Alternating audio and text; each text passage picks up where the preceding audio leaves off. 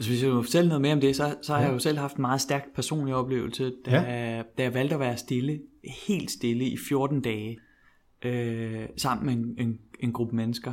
Og det var mennesker, jeg ikke havde talt sammen med før, så der var ingen af os, der kendte hinanden og vidste, hvad hinandens historie var.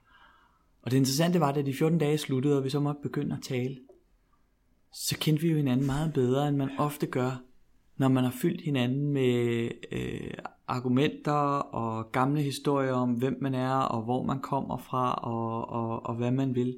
For vi har ligesom fået et, et, et blik ind i, hvem er du, uden ja. den historie, som du selv øh, forklæder dig i. Så, så det var faktisk en oplevelse af, at når man ikke kender hinanden særlig godt, så kan man faktisk komme til at kende hinanden meget bedre, mm. hvis man er i stand til at tige stille. Du lytter til Ti Stille, en podcast om stillhed og ledelse i et støjende erhvervsliv.